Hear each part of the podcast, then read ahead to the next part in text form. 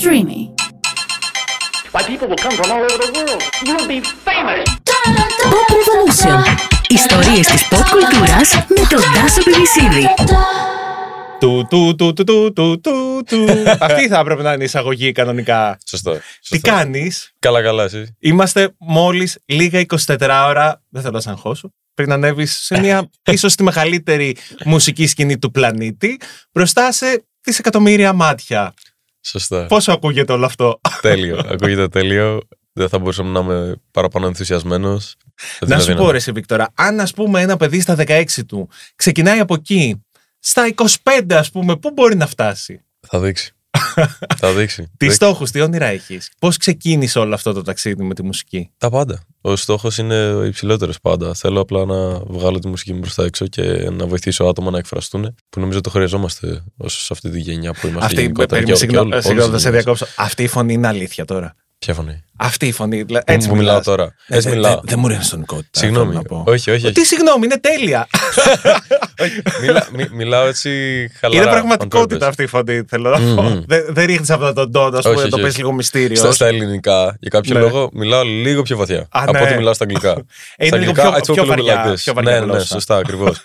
Νομίζω είναι και λίγο η γλώσσα, αλλά, αλλά έτσι μιλάω. Και είμαι και χαλαρός. Δηλαδή, αν, αν ενθουσιαστώ, θα, θα πάει πιο ψηλά η φωνή. Εκφράζεται και η φωνή μου όταν μιλάω. Τέλεια. αλλά ναι. Πότε κατάλαβες λοιπόν ότι έχεις αυτό το εργαλείο και μπορείς να το χρησιμοποιήσεις για να κάνεις μουσική, να κάνεις τραγούδια δικά σου. Νομίζω το μόνο εργαλείο που χρειαζόμουν είναι το, ήταν να το αγαπάω. Δηλαδή, αυτό, αυτό ήξερα πάντα. Ήταν αγαπάω, αγαπάω τη μουσική. Αυτό φτάνει. Γιατί εφόσον αγαπάς κάτι, το κάνεις. Και το κάνεις πολύ και όσο το κάνεις, εξασκίζεσαι. Μμμ. Ωραία, επειδή είσαι πάρα πολύ μικρός και επειδή έχεις αποκτήσει πολύ δημοσιότητα από το κομμάτι της Eurovision, πάμε εντάχει να πούμε για κάποιον που δεν σε ξέρει καθόλου ποιος είσαι, από πού μας έρχεσαι, πού μεγάλωσες, πώς ζεις σήμερα.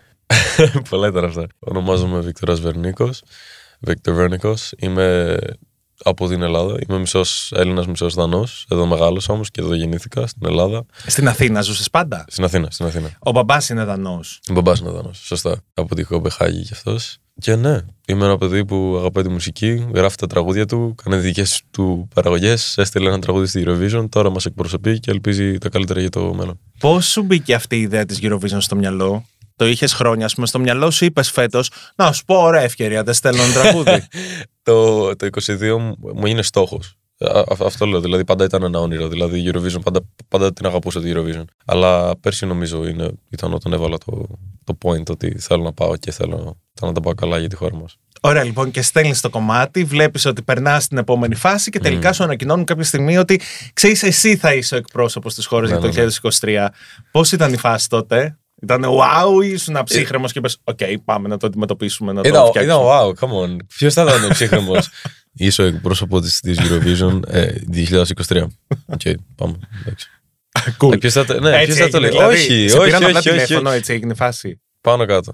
Όχι ακριβώς. Οκ. Αλλά όταν το, το έμαθα, τρελάθηκα, ήταν πολύ wow η φάση, όπως έλεγες. Και ναι, χάρηκα πάρα πολύ. Και τώρα είμαστε εδώ και I can't wait. It's crazy. Κοίτα, δεν μπορώ να μη σε ρωτήσω τώρα όλα αυτά τα κλισέ, δηλαδή πόσο αγωνία έχεις, τι σε στρεσάρει περισσότερο, τι σε αγχώνει, τι φοβάσαι να αντιμετωπίσεις, υπάρχει κάτι; Τίποτα. Τώρα νιώθω Τίποτα, καλά. ε. Τώρα νιώθω καλά. Πάντα νιώθω καλά. Απλά είναι τα μικρό πράγματα που πρέπει να φτιάξω, ξέρω εγώ, στη σκηνική παρουσία, στο πώς το αντιμετωπίζω εγώ γενικότερα το τραγούδι και πώς θέλω να το εκφράσω. Αλλά τώρα το έχουμε βρει όλα και απλά είμαι έτοιμος να ανεβώ στη σκηνή. Αυτό το τραγούδι είναι μια πολύ προσωπική σου υπόθεση. Το έγραψες σε ηλικία 12 ετών, 14. 14, 14 ετών. Ωραία, λοιπόν, το έγραψες τότε γιατί είχες κρίση πανικού. Είχες κρίση άγχους. Όχι ακριβώς. Ήταν ένα έντονο άγχος, ένα over- overwhelmingness. Ε, Μμμ. δεν θα το έλεγα κρίση πανικού. Δηλαδή ήταν, ήταν λίγο πάνικα.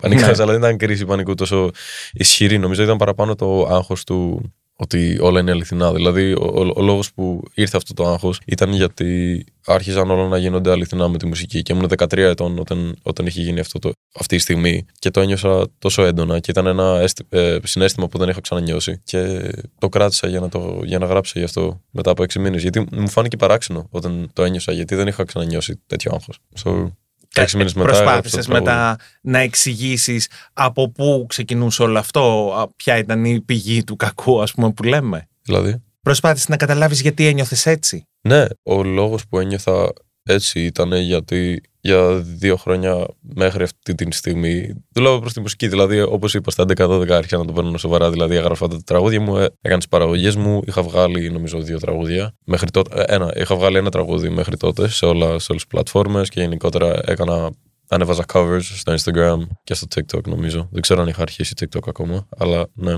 Και α, άρχισαν να ενδιαφέρονται άτομα από το εξωτερικό, managers, labels και από εδώ και από το εξωτερικό. ε, και άρχισε ένιωσες ότι έχεις μια ευθύνη ξαφνικά. ναι, μια ευθύνη. Ότι, ο- όχι μια ευθύνη, αλλά ότι είναι όλο πάρα πολύ αληθινά. Δηλαδή, όταν δουλεύεις για κάτι, it happens. Like, ξύπνα. Ήταν πολύ Ότι- μεγάλο, νομίζω, για ένα παιδί 13 ετών, Ακριβώς, 14 για- ετών όλο αυτό. Ακριβώς, γιατί οι στόχοι μου είναι εκεί. και γι' αυτό ήταν ε, πολύ αγχωτικό που κατάλαβα ότι όντως μπορεί να γίνει. Μμ. Από τη μία. Από την άλλη ενθουσιάστηκα, obviously. Αλλά από τη μία, απλό να το καταλάβω αυτό είναι, ήταν, ήταν μια ευθύνη. Ζήτησες βοήθεια, είτε από τους γονείς σου, είτε ε, να θελήσεις να απευθυνθείς σε κάποιον ειδικό για να μπορέσεις κάπως να ισορροπήσεις όλο αυτό που είχες μέσα σου; Γενικότερα νομίζω ότι είναι πάρα, μια πάρα πολύ καλή ιδέα αυτή ε, και, και γενικότερα, αλλά κάποια πράγματα πιστεύω ότι πρέπει να τα περνάμε, να τα ξεπερνάμε μόνοι Μμμ. μας. Δηλαδή πρέπει να βρει τρόπο το μυαλό το δικό μας να, να, να ξεπερνάει τα πράγματα. Δηλαδή σε αυτή τη στιγμή το ξε- ξεπέρασα μετά από 10-20 λεπτά είχα σηκωθεί και ήμουν έτοιμος για μάχη. Δηλαδή είχα πει ότι you know what, things are real και το θέλω και let's go. ναι, και το έκανε και όπλος σου. Αυτό το κάνεις. Το έβγαλε σε δημιουργικότητα. ακριβώς, ακριβώς. Να σου πω, πάρα πολλά παιδιά της ε, ηλικίας σου μιλάνε πια ανοιχτά για όλο αυτό το Μμμ. κομμάτι των ε, ψυχολογικών μεταστάσεων, τις αγχώδεις διαταραχές, όλο αυτό το στρες που εισπράττουμε από τα social media, από την κοινωνία μας, από την οικογένεια. Γιατί υπάρχουν οικογένειες που μπορεί να πιέζουν πολύ τα παιδιά τους για να είναι καλοί στο σχολείο, να είναι στα μαθήματα, να μπορέσουν να μάθουν πολλές γλώσσες, να πάνε σε- στα πανεπιστήμια. Υπάρχει λοιπόν αυτό το κομμάτι πάρα πολύ στη δική σου γενιά. Σίγουρα. Και πια μιλάτε πολύ πιο ανοιχτά εσείς οι νέοι από ό,τι μιλούσαν οι προηγούμενες γενιές. Πώς πιστεύεις ότι θα μας βοηθήσει αυτό να εξελιχθούμε; Όταν καταλαβαίνεις τα συναισθήματά σου και ξέρεις πώς να τα εκφράσεις και γενικότερα ξέρεις πώς να τα διαχειριστείς, διαχειρίζεσαι τον εαυτό σου που ο εαυτός σου δη- δημιουργεί όλη την κατάσταση της ζωής σου. Δηλαδή, εσύ διαλέγεις αν θα είσαι χαρούμενος ή καταθλιμμένος. Έτσι δεν το λέμε. Θλιμμένος. Θλιμμένος, sorry. Δηλαδή, ε, εσύ διαλέγεις τι ζωή θες να ζήσεις και σε τι mental state θέλεις να είσαι. Δηλαδή, πρέπει όταν μιλάμε για πράγματα και παίρνουμε βοήθεια ή προσπαθούμε όντως να τα βρούμε ανοιχτά με τον εαυτό μας και δεν βάζουμε απλά ένα, ένα μπλοκ και κάνουμε πράγματα που δεν θα έπρεπε να κάνουμε, μαθαίνουμε πάρα πολλά. Και νομίζω ότι όσο είναι ένας μεγάλος τρόπος εξέλιξης. Δηλαδή, νομίζω ότι είναι ένα από τα μεγαλύτερα πράγματα που πρέπει να συνεχίσουμε να κάνουμε. Όλο είναι θέμα επιλογών λες, ε. Ναι, Πολύ, σίγουρα. πολύ σοφός που είσαι για 16 ετών. Προσπαθώ. προσπαθώ. Γενικότερα νομίζω ότι η γενιά σου, όλο αυτό το Generation Z, Gen Z. Ναι. Z, το Meta Millennials τέλος πάντων, Οκ. που ανήκεις κι εσύ, μας πάνε πολλά βήματα μπροστά σε πολλούς τομείς. Yeah. Α πούμε εδώ, επειδή είμαστε στον Pride 986, πώς σου φαίνεται όλο αυτό το κομμάτι των α, ανθρωπίνων δικαιωμάτων που υπάρχουν διακρίσεις, ας πούμε, σε ομόφυλα ζευγάρια, που υπάρχει πολύ αυτό στην Ελλάδα. Στο κομμάτι, ας πούμε, των ε, γυναικών, υπάρχει πάρα πολύ σεξισμός εκεί πέρα έξω, που προσπαθούμε αυτή τη στιγμή να αντιμετωπίσουμε όλα αυτά με το MeToo και με όλα τα κινήματα που προκύπτουν. Σίγουρα. Η δική σου γενιά λοιπόν έχει άποψη πάνω σε όλα αυτά ή τα έχετε λύσει. Είστε ακόμα πιο μπροστά και μας βλέπετε από μακριά και λες ξέρω εγώ «Α, αυτοί ακόμα αυτά συζητάνε. Όχι, αφού, αφού, αφού γίνονται ακόμα πράγματα στη, στον κόσμο, πρέπει ακόμα να συνεχίσουμε να τα λύνουμε. Δηλαδή, νομίζω ότι η γενιά μας μου συνεχίζει και εξ, εξελιζόμαστε μέρα, μέρα με τη μέρα. And uh, I'm a fan of love, so all the way. Love all the way, you know; Τι προβληματίζει περισσότερο τους νέους σήμερα, δηλαδή ένα παιδί 15-16 ετών, πώς θα είναι το μέλλον του αύριο, πώς θα καταφέρει τους στόχους του; Ναι, αυτό πιστεύω ότι είναι το λάθος όμως. Είναι το, το, το σκέφτεται το αύριο. Πρέπει να σκέψει το σήμερα και σκέψει το πέντε χρόνια. αυτό είναι το μότσο, νομίζω. Πρέπει να σκεφτόμαστε δηλαδή όλες τις στιγμές. Δεν πρέπει να σκεφτόμαστε μόνο τι θα γίνει αύριο. Δηλαδή, αν θα, θα σου χωρίσει μια κοπέλα ή ένας one guy και, και αύριο θα είσαι depressed, αλλά σε τρεις μήνες μπορεί να είσαι very good. Δηλαδή, δηλαδή πο- πολλά. Υπάρχουν πάρα πολλά. Και είμαστε όλοι διαφορετικοί. Νομίζω όσο περνάει ο χρόνος, ανοίγει αυτό και γίνο, γινόμαστε όλοι πάρα πολύ πιο διαφορετικοί. Και υπάρχει αυτό το uniqueness σε όλους μας και στα προβλήματα και στα καλά πράγματα. Μμμ. Τι λένε οι φίλοι σου τώρα που θα πας στη Eurovision; Τρελαίνονται. Τρελαίνονται. ε. Τρελαίνονται. Με την καλή έννοια. Ναι, χαίρονται πάρα, πάρα, πάρα, πάρα πολύ. Μου στέλνουν μηνύματα κάθε μέρα, υποστήριξη και Ναι, όλα καλά. μου στέλνουν, μου στέλνουν για το τι γίνεται με τις άλλες συμμετοχέ και με τη δικιά μου και τι ακούνε και αυτά και αυτά και αυτά. Και τους λέω το ήξερα από πριν μια εβδομάδα. guys». Ή, και πράγματα που δεν ξέρω. Δηλαδή είναι, το, είναι η manager μου. Χωρίς να το, χωρίς να το ξέρει κανένας. Έχω την Ε, εσύ, καλύτερη ε, ομάδα γύρω μου. Ασχολείσαι εσύ με αυτά; Τα reactions για το κομμάτι σου, τα στοιχήματα, το τι στέλνουν οι άλλες χώρες; Το τι στέλνουν οι άλλες χώρες, ναι. Τα στοιχήματα όχι. Και τα reactions στο τραγούδι μου, όχι πολύ. Ε, λίγο πάω στα reactions του τραγουδιού μου, γιατί κάνω content και κάνω react στα reactions. Και, μου, αρέ- και μου αρέσει να τα βλέπω. Δηλαδή, είναι, είναι πολύ ευχάριστα τα πιο πολλά. Και μου αρέσει και όταν δεν τους αρέσει ένα κομμάτι του τραγουδιού, που δεν υπάρχουν πολλά, αλλά όταν το βλέπω, I'm happy. Γιατί Ναι. αυτό, αυτό που λένε είναι ακριβώς αυτό που ξέρω ότι θα πούνε.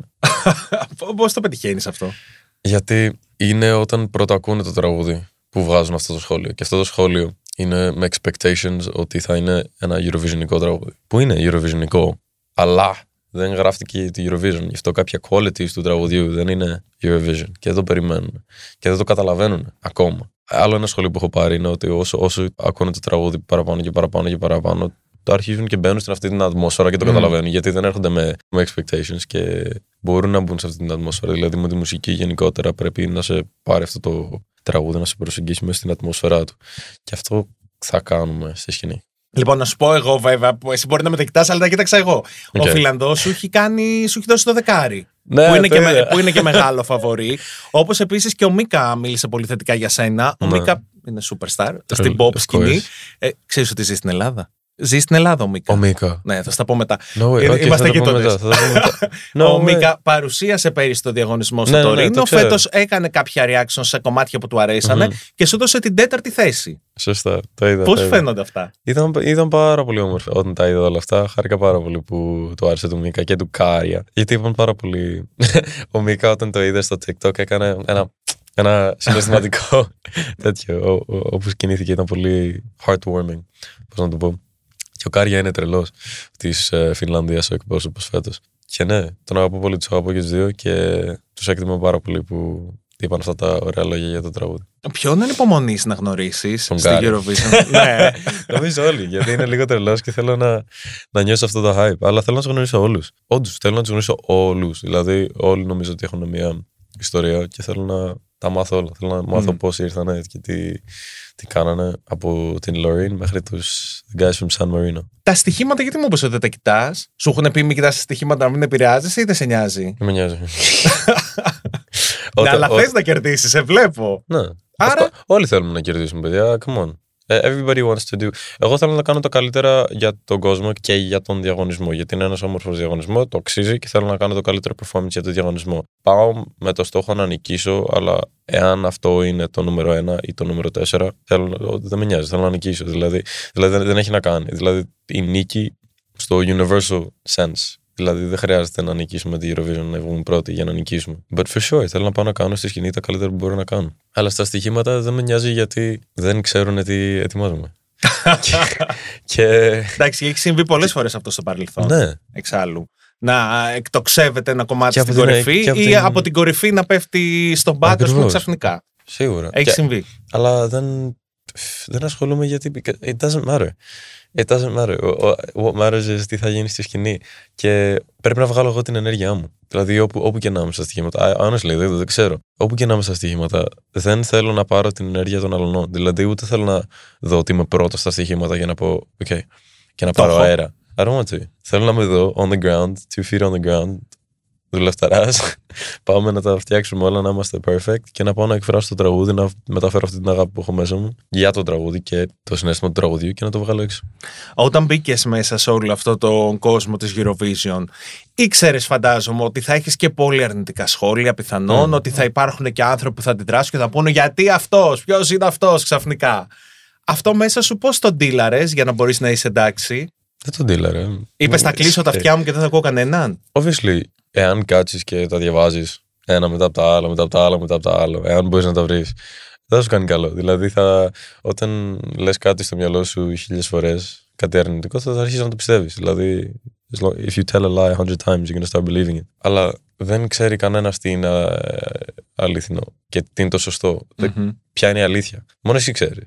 Μόνο, που και μόνο εσύ μπορεί να διαλέξεις ποια θα είναι η αλήθεια. So, εγώ διαλέγω την αλήθεια μου και θα δούμε τι θα γίνει στη σκηνή. Ωραία, και το μέλλον στη μουσική πώς το σκέφτεσαι, κάνοντας μια καριέρα στην Ελλάδα ή κάνοντας μια παγκόσμια καριέρα; Γιατί νομίζω ότι πάλι σε σχέση με αυτό που λέγαμε πριν για τη γενιά σου, Μμμ. δεν υπάρχει αυτό πια με τα σύνορα της χώρας και τα social media και η όλη η πραγματικότητα μας δείχνει ότι μπορείς να ακουστείς από την Ελλάδα στην άλλη άκρη του κόσμου χωρίς να χρειάζεται ας πούμε, να είσαι από την Αμερική, να ζεις εκεί. Συμφωνώ. Υπάρχουν κάποια προβλήματα τεχνικά με αυτό και αλγόριθμου και τέτοια αλλά, που προσπαθούμε να τα βρούμε. Αν τα αλλά- έχει ψάξει όλα, παιδιά, είναι έγκλημα το παιδί. Αλλά- Θα μας έρθει ο Βίκτορ από εκεί που δεν το περιμέναμε. Για πες. Αλλά ναι, σίγουρα. Εγώ θέλω να κάνω καριέρα όπου με πάει η μουσική μου. Δηλαδή, αν η Ελλάδα αγαπήσει τη μουσική μου, θα είμαι και στην Ελλάδα. Αν την αγαπήσω στο εξωτερικό, θα είμαι στο εξωτερικό. Εγώ θα πουσάρω να, η μουσική μου να πάει όσο μακριά γίνεται. Δηλαδή, απλά θέλω να βγάλω μουσική από την καρδιά μου. Να είναι καλή μουσική. Αυτό είναι το νούμερο ένα. Το νούμερο ένα είναι να βγάλουμε καλά τραγούδια, να φτιάξω καλά τραγούδια. Αυτό είναι το νούμερο ένα. The big win. Και το δεύτερο είναι να τα βγάλω και να τα αγαπήσει και ο κόσμος. Ε, είμαστε στο Λίβερπουλ τώρα. Ποιοι είναι Μμμ. μαζί σου, η μαμά και ο παπάς έχουν έρθει; Η μαμά και ο μπαμπά και οι δύο αδελφές μου. Είναι όλη η οικογένεια από είναι εκεί, όλη η ε; οικογένεια. Ήρθαμε, ήρθαμε. Ωραία. Και ποιος θα είναι, ας πούμε, με το που θα κατέβεις από τη σκηνή ο πρώτος άνθρωπος που θες να πέσεις στην αγκαλιά του; Πρώτα θα γελάσω στην αδελφή μου. θα Οκ. γελάσω και θα κάνω point στην αδελφή μου. Χαχα! Έτσι θα κάνω. Και μετά θα αγκαλιάσω και τη μητέρα μου και τον πατέρα μου και τη μικρή αδελφή. Μπορεί τη μικρή αδελφή πρώτα. Γιατί και αυτή είναι πολύ δημιουργική και της αρέσουν αυτά και ενθουσιάζεται. Έχεις αγωνία που θα εμφανιστείς μπροστά σε τόσους ανθρώπους; Γιατί είναι και το ζωντανό κοινό που είναι τεράστιο. Που εντάξει, τώρα είσαι 16, δεν έχεις μια αντίστοιχη εμπειρία, θέλω να πω, να είσαι σε ένα γεμάτο στάδιο. Όχι, δεν έχω και έχει πλάκα. Τα αγαπώ τόσο πολύ. Γιατί παίρνω πάρα πολύ ενέργεια από το- τον κόσμο. Ένα πράγμα που σκεφτόμαστε είναι να μην πάρω πάρα πολύ ενέργεια και να μου φύγει νότα. και λυσάξεις. Ε, και λυσάξω και να, μου, και να, να είμαι too much. Αλλά τώρα όπως είμαστε στο Liverpool, δη- δηλαδή κάθε μέρα και με το Eurovision Village και, και γενικότερα όπως γνωρίζουμε άτομα, νιώθω καλύτερα και καλύτερα καθημερινά. Γιατί αρχίζω και νιώθω την ατμόσφαιρα. So it's gonna be okay. Θα, θα πάρω την ενέργεια και θα πω time to work. Ξέρεις βέβαια ότι στην Eurovision παίζει πάρα πολύ σημαντικό ρόλο και η εικόνα. Γιατί είναι ένα τηλεοπτικό show. Οι περισσότεροι άνθρωποι, το μεγαλύτερο κοινό που παρακολουθεί Eurovision, την παρακολουθεί μέσω της τηλεόρασης. Με το κομμάτι της εικόνας, τι σχέση έχεις; Δηλαδή; Η εικόνας σου. Είμαι ένα decent παιδί. Δηλαδή, ε, δε- δεν είμαι. ε, I'm, I'm, not, I'm not crazy. Δηλαδή, θέλω να ντύνω όπως εκφράζομαι. Δηλαδή, ακριβώς αυτό. Δηλαδή, πιστεύω ότι είμαστε όλοι unique και ντύνομαι όπως εκφράζομαι, όπως νιώθω. Νομίζω ότι αυτό είναι το σημαντικό. Αυτό Μμ. πρέπει να κάνουμε όλοι. Υπάρχει νομίζω πολύ στους ε, νεότερους ανθρώπους μία τάση να μοιάζουν μεταξύ τους. Εσύ μου λες ότι εγώ θέλω να είμαι η δική μου Γιατί- προσωπικότητα, να ντύνομαι όπως γουστάρω, να εκφράζω αυτό που νιώθω. Είναι, είναι που δεν, δεν έχουν καταλάβει ότι το uniqueness είναι αυτό που μας κάνουν μαζί. Θέλουν να μοιάσουν με τους άλλους για να έχουν φίλους. Εγώ θέλω να είμαι ο εαυτό μου για να έχω φίλους. Μμ. Γιατί θέλουν να είμαι με άλλο άτομο που είναι ο εαυτός τους. Δηλαδή, μοιάζει με τα άτομα. Κάνεις παρέα με τα άτομα που έχετε την ίδια νοοτροπία, όχι με το τι φοράτε. Ε, αυτά τα παιδιά που φοράνε τα ίδια πράγματα που φοράνε οι άλλοι έχουν την ίδια νοοτροπία, γι' αυτό κάνουν παρέα. Όχι γιατί όλοι έχουν ένα τσαντάκι. Προσπαθείς να μοιάσεις με κάποιον για να γίνεις αποδεκτός στην ουσία, αυτό λες. Αποδεκτός και να. Ναι, ναι, pretty much. Για να γίνεις αποδεκτός και να κάνεις παρέα μαζί του. Δηλαδή, δεν- δεν είναι ότι νιώθω πρέπει να γίνω αποδεκτός. Είναι ότι απλά θέλω να κάνω παρέα με, με αυτά τα παιδιά. Ε, Είναι κάπως έτσι, ας το κάνω κι εγώ. Εγώ θέλω να κάνω παρέα με τα παιδιά που κάνουν το αντίθετο. Που είναι ο εαυτός τους, όπως εκφράζονται, όπως νιώθουν, το βγάζουν έξω, περνάνε καλά, είναι happy. Και αυτή είναι η νοοτροπία δικιά μου που. Είναι πολύ σωστή για μένα Ναι. η νοοτροπία η δικιά σου και νομίζω ότι είναι και το νόημα της ζωής όλο αυτό. Yeah. Να μπορείς να αποδεχτείς τον εαυτό σου όπως είναι και Ακριβώς. να το εκφράζεις. Αλλά δεν, μου το παρουσιάζεις πολύ απλό, δεν είναι τόσο. Είναι πολύ δύσκολο για κάποιους ανθρώπους. Έχεις να δώσεις κάποια συμβουλή, κάποιο tip σε ένα νέο παιδί που μπορεί να μας βλέπει τώρα και να είναι σε αυτή την προσπάθεια, την αναζήτηση του να βρει ποιος πραγματικά είναι. Είπες το αγαπημένο μου πράγμα. Είναι απλό, αλλά είναι δύσκολο. Δηλαδή, it's not complicated, it's simple, but it's hard.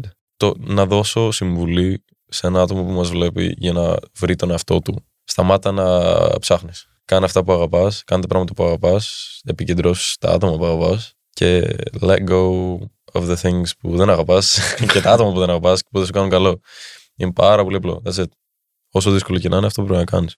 Και αν δεν μπορείς να αφήσεις ένα άτομο που σου κάνει κακό ή κάποιες σκέψεις πιστεύω ότι μπορείς να τις βγάλεις. Δεν πιστεύω ότι υπάρχει μια σκέψη που δεν μπορείς να τη βγάλεις από το μυαλό σου, που δεν σου κάνει καλό. Αλλά τα άτομα που they're stuck with you, ξέρω εγώ, είναι ένας γονιός, μια... μπορεί να είναι μέλος της οικογένειας ή της δουλειάς. Απλά πρέπει να πα- όσο γίνεται να υπάρχει ένα buffer εκεί πέρα, να μην κάνεις τόσο πολύ παρά. Δηλαδή πρέπει να πάρεις χρόνο για τον εαυτό σου και να κάνεις protect your energy. That's it. It's just love. Just love yourself and love the people around you. Και να, και να έχεις πάντα μια καλή διάθεση προς, προς τους άλλους. Δηλαδή, μπορεί... Πολύ απλό παράδειγμα. Σε χώρισε μια κοπέλα, σε- σε απάτησε, τώρα έχεις μια καινούργια κοπέλα και νομίζεις όλοι. το- και βάζεις με τη μία στερεότυπο ότι όλες οι κοπέλες που εγώ τα φτιάχνω μαζί με απατάνε και θα με χωρίσουν. Δηλαδή, that's not right. Δηλαδή, όπως λέγαμε και πριν, νομίζω πα- όλα γυρνάνε σε αυτά. Είμαστε όλοι διαφορετικοί. Everybody. Και να, και να μοιάζει ένα άτομο σε ένα άλλο δεν, δεν σημαίνει ότι είναι. Πρέπει πάντα να προσπαθούμε να είμαστε όσο ανοιχτοί γίνεται. Δηλαδή, η, η ζωή γενικότερα θα προσπαθεί να μας κλείσει, να μας κλείσει, να μας κλείσει και να μας κλείσει. Αλλά το πιο δύσκολο πράγμα που πρέπει να κάνουμε είναι να μείνουμε ανοιχτοί ως προς όλα.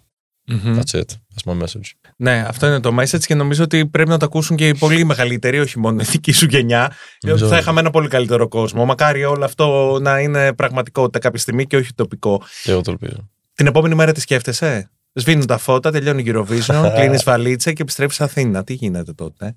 Γιατί φαντάζομαι ότι μετά από μια τόσο πιεστική περίοδο, με συνεντεύξεις, πρόβες, όλα τα φώτα πάνω Θέλω σου, κι άλλο. ξαφνικά μετά όλο αυτό να τελειώνει, μπορεί να είναι δύσκολο, όχι. Ενώ το έχεις σκεφτεί.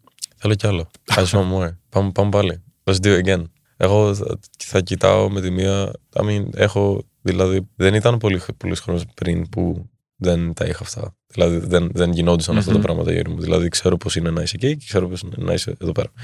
Να θέλουν άτομα να κάνουν συνέντευξει μαζί σου, like you, you beautiful human, και να μην θέλουν και να, και να μην υπάρχει αυτή, αυτό το ενδιαφέρον. Αλλά εγώ θα συνεχίσω όπως έκανα και πριν να προσπαθώ να υπάρχει αυτό το. το- όχι το hype, not the hype, αλλά το, αυτό, αυτό το ενδιαφέρον. Like, I, I just θέλω να συνεχίσω να βγάζω μουσική.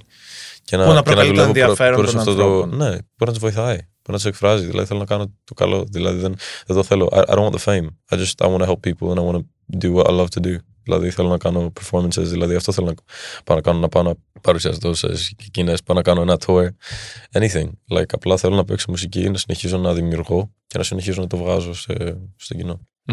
Κλείνοντας, ποια είναι η τελευταία σου σκέψη πριν κάνεις αυτό το ένα βήμα και ανέβεις πάνω στη σκηνή στο Λίβερπουλ; Έχεις κάτι που θα σκεφτείς, μια αγκαλιά, κάτι, ένα αντικείμενο που δεν ξέρω.